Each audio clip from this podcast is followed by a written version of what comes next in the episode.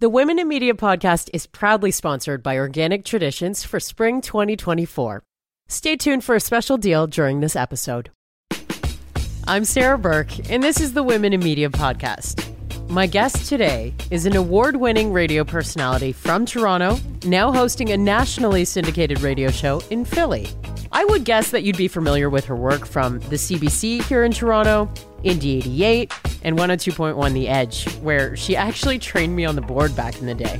One of the reasons I wanted to leave Toronto was because I didn't know where to go from where I was. It, as far as music went, it didn't feel like there were a lot of options for me at that moment, and I wanted something new. There was a whole bunch of uncharted stuff for me to like explore.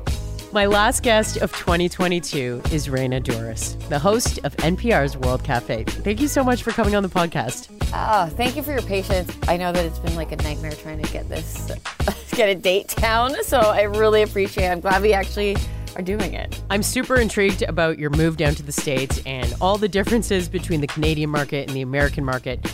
But I think we got to start um, with who you work for because to the average Canadian, uh, including me, this is a little confusing.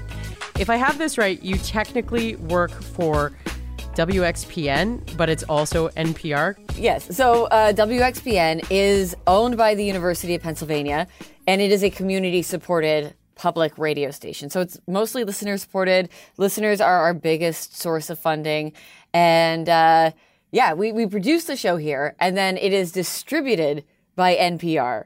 It's one of the sort of public broadcasters. It's the national public radio, but like it's the whole system here is just slightly different. Like there are lots of public radio distributors. There's things like PRX uh, and and and various other places that do distribute national or like public programming.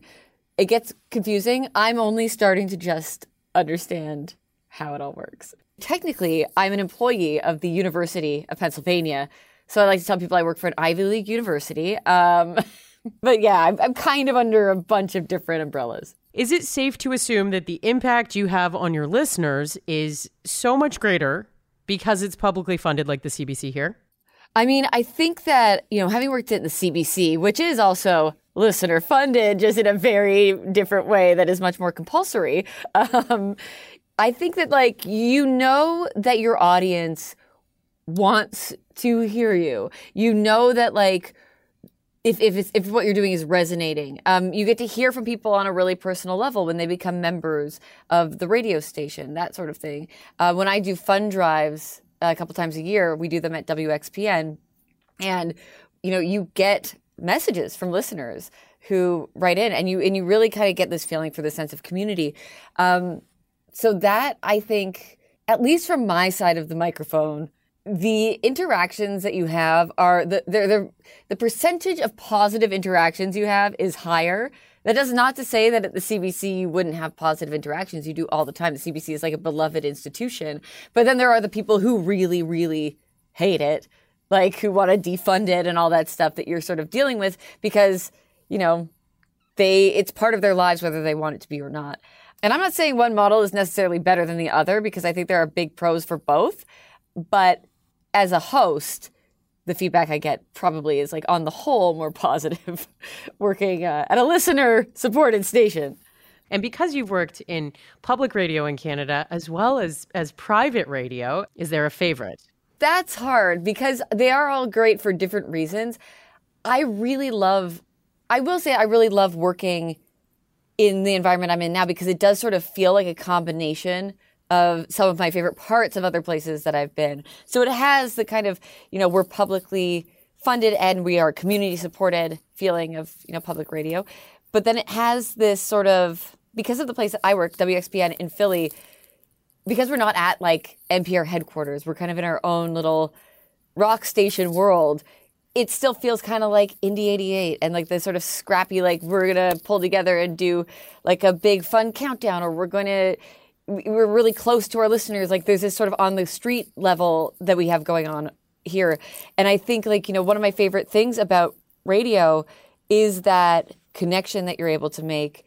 And even though I'm a national show, and I hope to make that connection with people across the country. I also love that we have sort of the local side of things, and I get to to kind of be part of the community on a local level.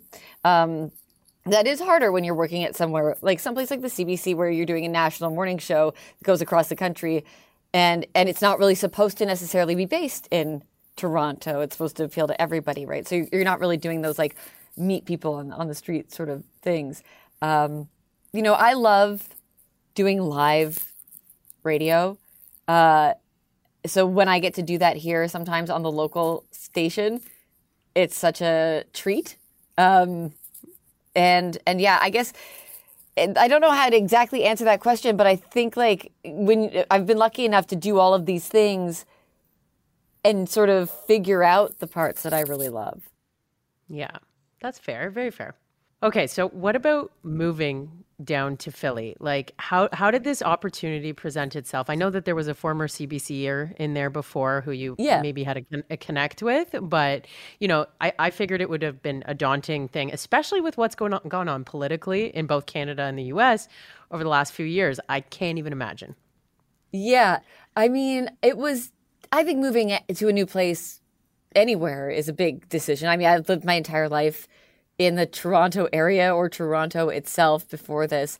Um, and when I applied for this job, it was the sort of thing where I was like, you know, it's a good idea to apply for this stuff. I don't know if I would actually make the move. It's a pretty big decision, but I'm going to just apply and see how it goes. And you never know. Um, and I'd always wanted to move to the States to work. And that's partly because there are so many more options. Uh, there, there are so many more people there are so many more cities, uh, and that means there are more places to work. Um, but yeah, when when it was happening, when it finally kind of came down to it, and I went for my interview, I flew down here, and I was really on the fence. And I came for like my final interview, and I'm like, I don't know, I'm just gonna see what happens. And I walked into this building here, and I was like, oh, I love it. Like I love it. I loved it right away. Um, but you know, when I would tell people, you know, this was 2019 summer, fall of 2019, telling people that I'm like, I'm going to move to the States now from Canada. I got a lot of people saying, Are you sure you want to do that? Um, you know, it's politically very uh, tumultuous right now. Uh, yeah. There's like gun violence. Yeah, all those things are true. Um, but there is this idea of what living in the states is going to be like that you're like is painted on TV on the news in Canada that is not totally reflective of what it's actually like to live downtown in a city in America. I mean, living in Philly versus living in Toronto, it's not that different as far as your day to day life, except that Philly's more affordable to live in. Um, like there's, um, and you know, I, I, there are like there's things. I, the healthcare thing was a really weird adjustment. Um, was confusing and intimidating, and still is. Um, I don't love that, but I do love sort of at least in Philadelphia it's a very vibrant place and the music scene is very much alive and and just getting to experience a different sort of media landscape has been really interesting. Um, you know, I had to learn when I got down here because of CanCon. There's a whole section of like bands that I know really, really well that like don't really have the same uh, established presence down here. But instead, there's all these other bands I haven't heard of that got replaced with CanCon bands on tr- Canadian radio. So I had to like learn about all of these bands that are, you know, pretty big here, kind of medium level that I'd never heard of in my life. That suddenly it was like, oh, you don't know them? It's like, yeah, I don't because they were always like a different band was always kind of put in that slot. Um, but yeah, I, the move was it was big. It was like a it's an eight hour drive. It's an hour and a half flight. It's not so bad, but it feels far enough that I get homesick. The other night, um, Bobcaygeon came on on this station down here that by Tragically Hip. They never really play Tragically Hip, but we're doing this big 90s thing right now. And I was lying in bed and I was listening to it and I got really homesick. I was like, oh no, I miss I miss Canada. I miss yeah. it. And equally like shocking to even hear it in the first place there. oh, I know. It's it's amazing the stuff that you don't think you will miss that you end up missing when you move somewhere else. I'm like, oh man, mm-hmm. I miss Timbits. It's like I didn't care about Timbits when I lived in Canada. Now yeah. I want one. Like, okay. Uh, so when she's home for the holidays, are you coming home for the holidays? By the way. Yes, I am. Yeah. Get yourself some damn timbits, please. the job itself, walking into a broadcasting establishment in the states as a Canadian, um, aside from learning music, what about like how you were received as a Canadian in an American radio landscape? Well, fortunately, the person who was on this show before me was also Canadian. Um, yes. But uh, I didn't realize how strong my accent was. And that took some time to kind of get used to. There'd just be words that people be like, like, okay, so here's, here's a great example. I was interviewing Barbra Streisand. No big deal. But I said something. I can't remember what the word was that I said, but she stopped me. And she's like, What did you just say? And I said it again. And she goes, Are you Canadian? And she then started to quiz me on different Canadian or different Canadian pronunciations of things like uh, Chianti. We say Chianti, the wine. That's not how you say it here. I think they say Chianti. Uh, pasta and pasta are different. Like things that I never really thought about. Um, that you just or about about a word I say constantly. Uh, and I now yeah. hear a boot all the time. But I mean, ultimately, it's all pretty similar. It, people are really, really nice about it. I think people like people like Canadians. It's you know we're yeah. seen as like funny, nice people. Um, in at least in America, so that helps. Most people don't notice until they realize that you have a bit of an accent, and then, you know, then they'll say something like, "Oh, I've only ever been to Montreal," or and you're like, cool. or uh, yeah, my family went to Niagara Falls once, and then also nobody knows how far away anything is in Canada. Like no one yeah. knows that Vancouver and Toronto are like across not beside each other. other. yeah. awesome. Um, you basically started your job by the time you were getting comfortable in your role. The pandemic hits. I mean, I've seen your stuff online over the last two years, and I don't know if you felt this. I certainly did. It became easier and more attainable to get like these guests that were doing the same thing that me and you are doing right now, talking to people over a screen. Yeah. What was your like greatest interview moment? You've had so many great guests on on your show over the last little while. Like give me give me a couple just special moments. Well, that Barbra Streisand thing was really great. Um, yeah. Interviewing Neil Young was probably the coolest thing I've gotten to do. I would have shit my pants. Oh my god, I was so nervous. I had 90 minutes with him, which is an incredibly long amount of time. And you know, I've loved Neil Young since I was a kid my parents love Neil. It was there's a lot riding on this. Plus, it's like yeah, I'm Canadian. I'm the Canadian one, right? At, at work, and it's like okay, this you guys you guys don't even understand how big of a deal this is. Uh, and it was it was I don't even know how to describe it. I mean, it was weird. Like there's moments in it where you have to like stop yourself and just sort of look at it and be like, this is really happening. This is really happening right now. I'm talking to Neil Young and he like knows that I exist and he's talking to me. Um, which that so that was really cool. Uh, Bruce Springsteen we just had on, which was pretty wild. Um, he'd never been on the show before in the 30 years that World Cafes existed, so that was pretty exciting. Maybe maybe um, Neil gave him one of these. I don't know. I like to think, yeah, he was just like, hey, uh, we on this show with this girl. She was really great. Um, and uh, oh, a big one for me. This is this has been really cool. One thing with World Cafe that I love is that we we interview musicians, but we also interview musicians who aren't necessarily primarily known as musicians. So uh, one of my first ones was Jeff Goldblum. Jeff Goldblum was like one of my first five interviews over the phone. Cool. He tried to get me to sing the. This here's a Canadian thing. Tried to get me to sing the Canadian national anthem in French, and I seriously regretted not paying attention uh, to how to do that because I couldn't do it.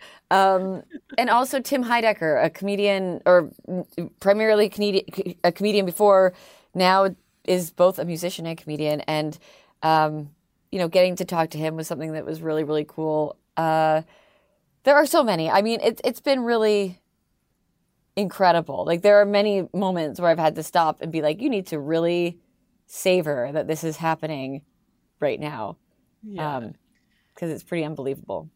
Well, it's also unbelievable even in like the the context of this camp, basically campus radio station having such clout that Bruce Springsteen and Neil Young will come on. I have heard the interviews. The interviews were amazing. I know what you bring to the table, but it's it's funny to me that World Cafe and WXPN have become these these homes for such great artists. World Cafe has really established itself over. I mean, like I said, it turned 30 in 2020, 2020, 2021.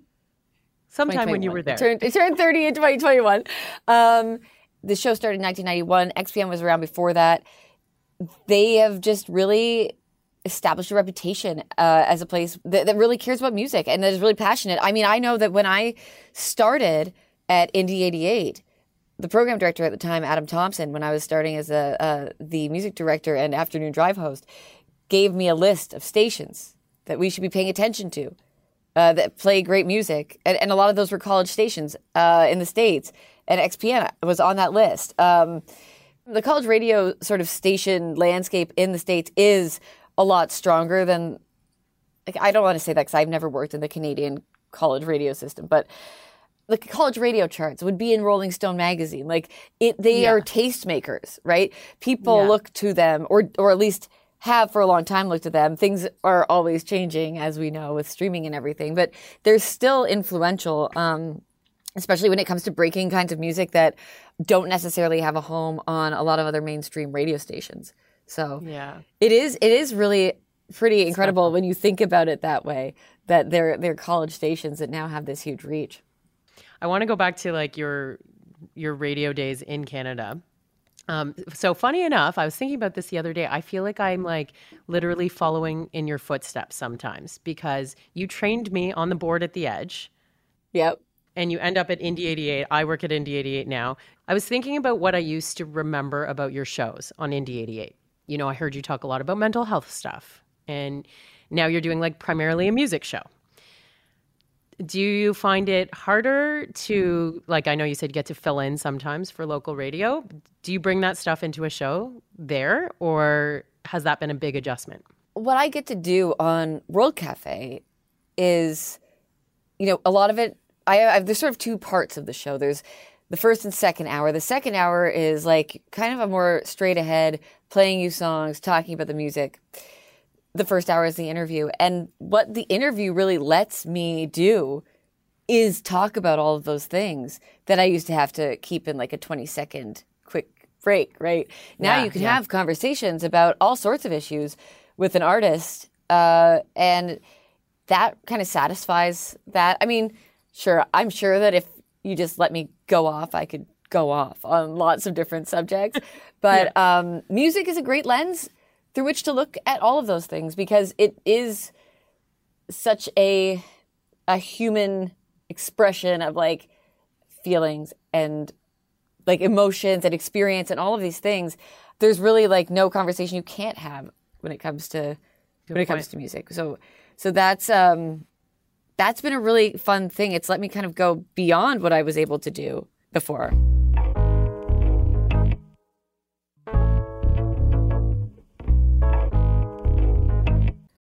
It's Sarah Burke here, the host of the Women in Media podcast and the founder of the Women in Media Network. Yep, now there's an entire network. I've been working really hard to get things off the ground.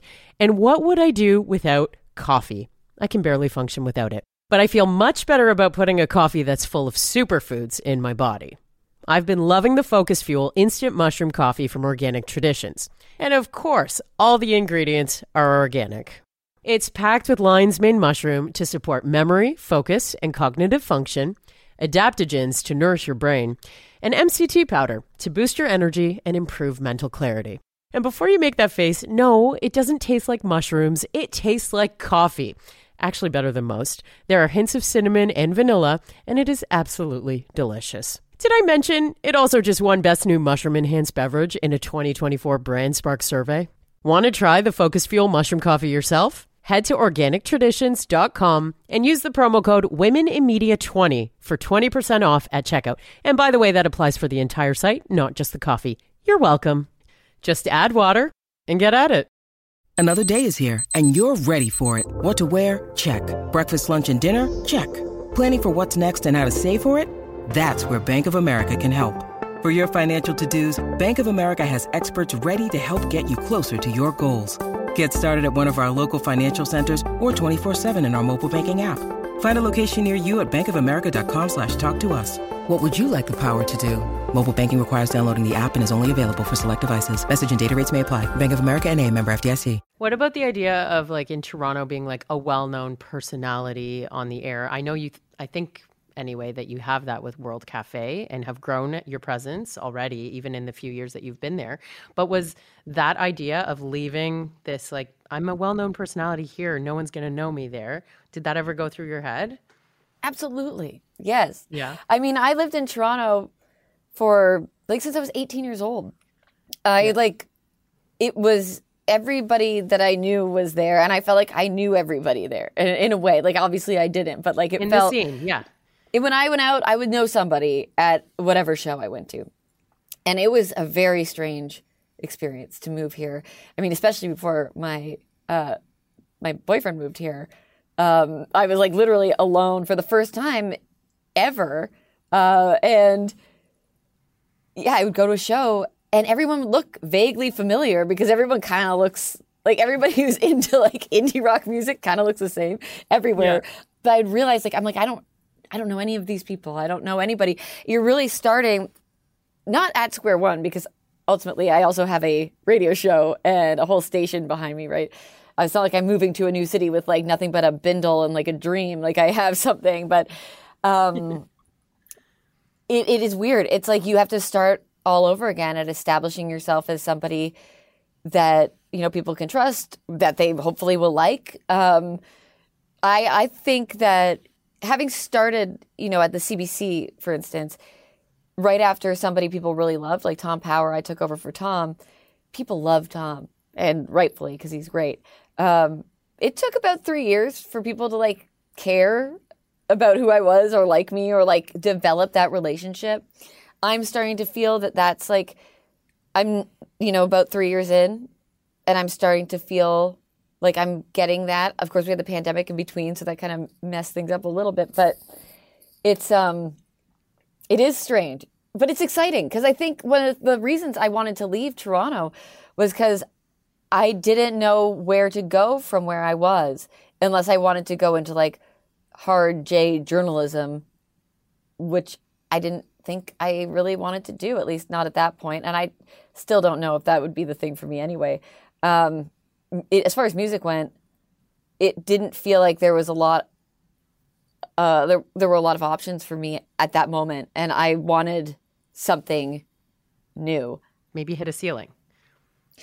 In a way, uh, I, you know, I, I I don't love to think about it exactly like that because I like to think that you can kind of create your own thing if you really want to. Um, sometimes that's really hard but uh, it did feel like I knew I knew I wanted to go to the states because I knew that there were just more options and I knew that like there was a whole bunch of uncharted stuff for me to like explore. And yeah. in Toronto, I kind of knew what the landscape was and I kind of knew that there wasn't really anywhere for me to go at that point. It's weird. It's an ego thing too, right? Like you're like, oh, suddenly I'm somewhere else and no one gives a shit about who I am or anything I've ever done. Um, yeah. I'm, yeah. But I mean, I'm lucky I have a very supportive team here and, and they've been like behind me the whole Everything, way. So, yeah. Yeah. I hear a lot of myself in, in what you just said, and I'm I'm playing with the idea of creation right now. Yeah. It's it's terrifying to do, especially when you find yourself not attached to an organization and you're just doing it on your own. It's yes. it is terrifying, but I feel so much of what you just said. I mean, I feel like right now is an interesting time to to create your own things because you you can. I mean, uh, when I started in radio, I guess you could have an internet radio show, but like that there was no podcasting wasn't a thing yet. Like you were always creating your own thing though we go back to like, was it Alan Cross that oh. you were an intern for? Uh, no, it, I was just an intern at Corus. So it okay. was like in the digital department, though. Yeah. yeah. I kind of did a little bit of everything. But I did, you're right. I did start a YouTube series.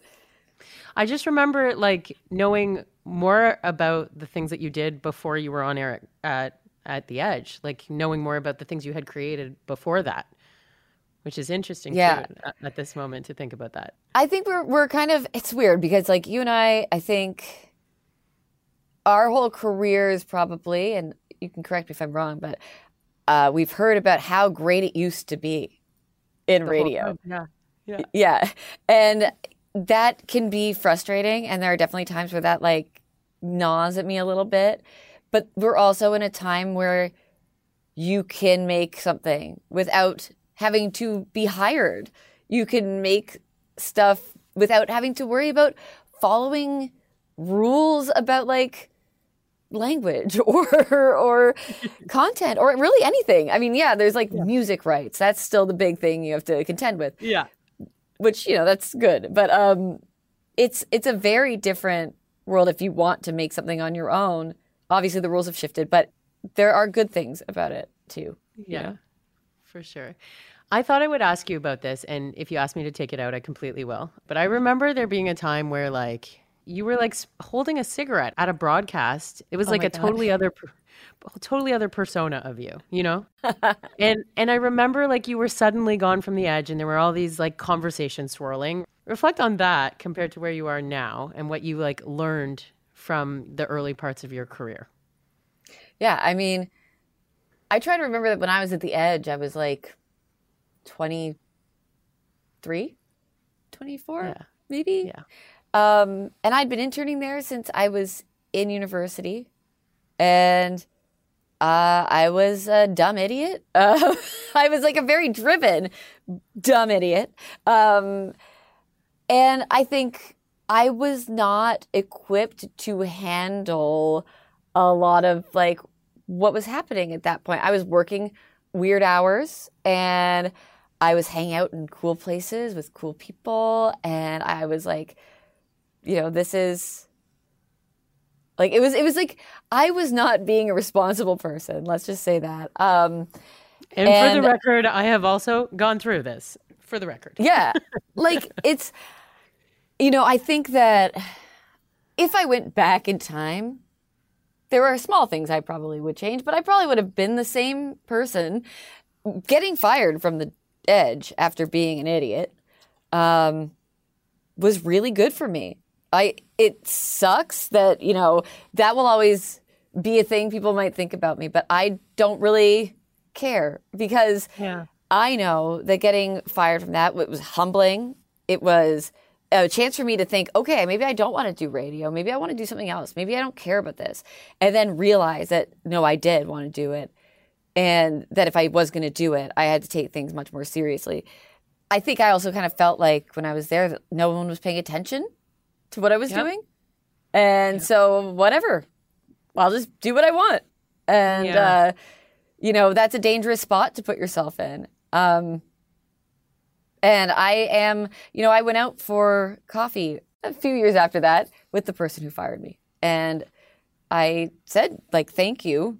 You know, I know that you, it was hard. It was like a shitty situation. And I think if you had never done that, I could be in a much worse position now. I think that like it put this thing in me where I'm like, I need to, if I want to do this, I really have to bust my like ass to do it. And I really lesson. Exactly that too. Yeah, and it's yeah. like people can see you. don't yeah. don't be an idiot. Um, and that's like a lesson that every now and then I need to be reminded. I think in smaller ways, but I think people who are good personalities on air are not always like going to behave in the most perfect way sometimes. Yeah, yeah.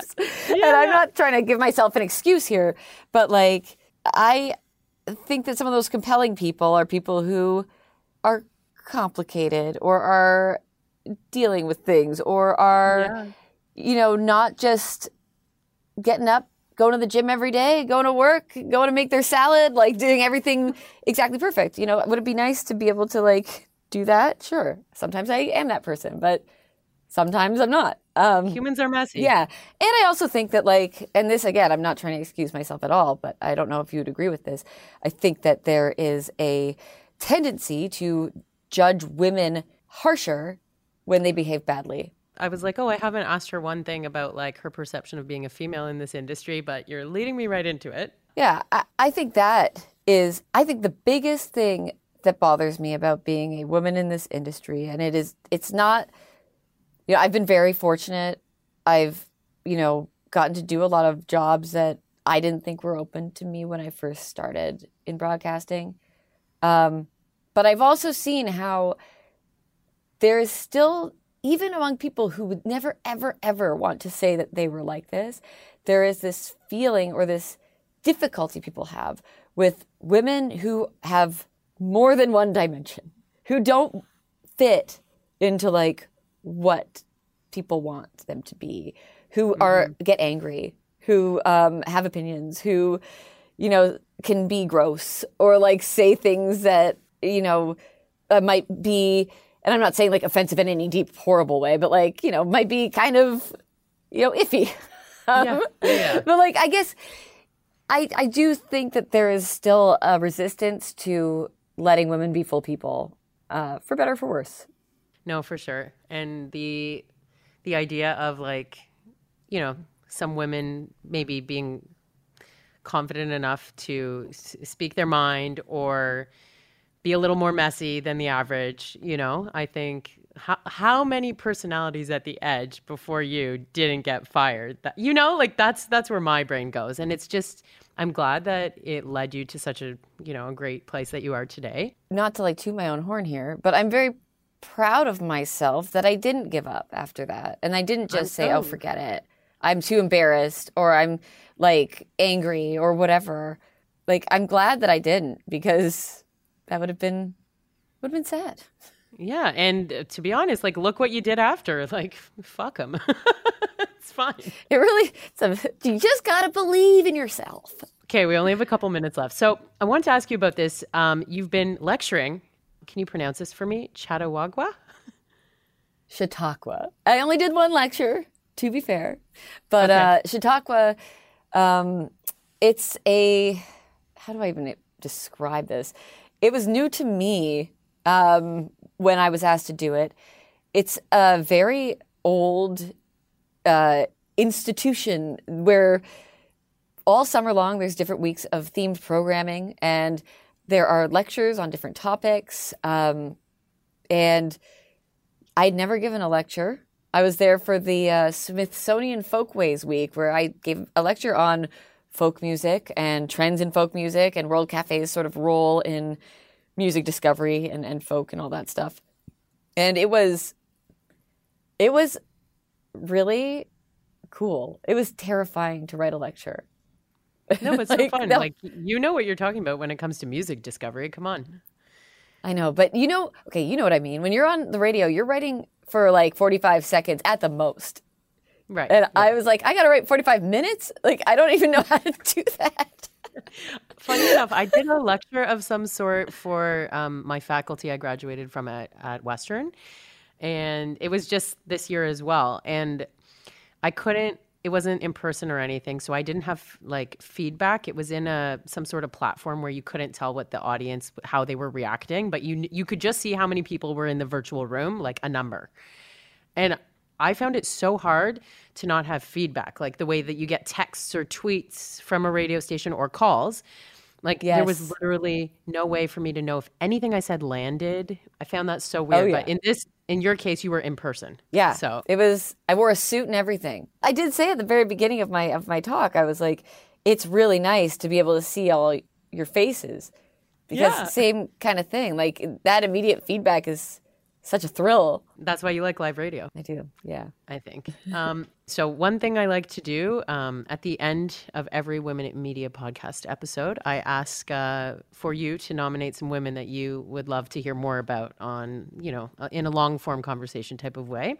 Can be anyone that you respect who's a, a woman or female identifying person in the media. I feel like you've probably talked to. Like, here's one of the sad things: is like there are not enough women in the Canadian media world. Um, let me just think for one second. one the scenes second. is cool Uh, too. yeah. Uh, have you've talked? I'm sure you've talked to Lana. Lana Gay? Yeah, or Nana aba Duncan at CBC. She's really smart, funny. She's worked on like all sides of of uh, production and, and on air, and she's awesome. No, I haven't talked to either of them. I mean, Lana, I see every day. I will literally see her in an hour, and I have not had her on yet. Lana knows so much stuff. She's so interesting. She knows so much. Yeah, I mean, you work with some really incredible women that I love a lot. Marjorie Malpass was a talent coach that I had. She is awesome. Um, mm. I had her right before I got this job and right before I was at the CBC. And there's stuff that she taught me that was so pivotal for me. Just a really changed how I thought about a lot of stuff. Um, and then at CBC, um, Anne McKeegan, she's one of the people who runs Q. She was one of the people who was sort of in charge of CBC Music when I was there. Oh, you know who I think you'd really like talking to? Who? Uh, is Jess Huddleston. She worked at CBC as well now. She works at Spotify Canada. She's really cool. Thank you so much for making the time. I know you've been super busy down there, and um, safe travels for the holidays, and keep doing you. I love everything that you said today. Sarah, thank you so much. And there you have it, my last Women in Media conversation of 2022. I'm going to take a little break over the holidays as I line up new guests for 2023. A reminder there are 48 episodes of this thing with fantastic guests that you can either revisit or listen to for the first time because I'm sure you missed one or two over the course of the year. I'll do a little holiday brainstorming too because we're coming up on episode 50. I feel like I got to throw a party or something. Either that or score a slam dunk of a guest. Stay tuned. More great conversations coming in 2023. Merry Christmas, Happy Hanukkah, Happy Holidays, whatever you celebrate. I hope that you've got some time to put your feet up over the next few weeks, and I'll talk to you in the new year.